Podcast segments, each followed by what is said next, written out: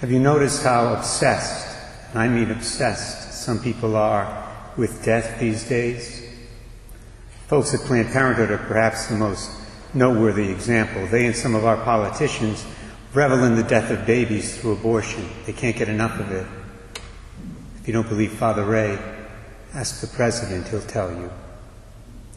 Euthanasia advocates promote the death of the terminally ill, the death of the elderly. They call it death with dignity. There's no dignity in that. Then we have the entertainment industry in this country, which absolutely thrives on death. For example, have you ever noticed how many people die in your typical Hollywood action movie? Have you ever tried to count them? Try it sometime. Watch a Hollywood film, action film. Keep, try to keep track of how many people die in it. It will be hard. I think it will be impossible. Be a real challenge. I guarantee it. Because people get shot or stabbed or blown up in some of those films every few seconds. It's almost unbelievable. And we wonder why so many people are depressed these days. I thought of this as I reflected on today's first reading in preparation for this Mass, this text from the end of the book of Revelation, because the focus of that text is on life, not death. Jesus said, I have come that they might have life and have it more abundantly.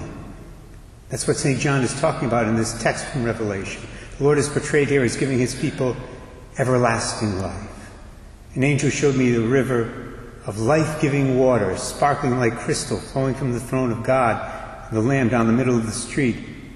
On either side of the river grew the tree of life. Nothing accursed will be found anymore. They will look upon his face and his name will be on their foreheads.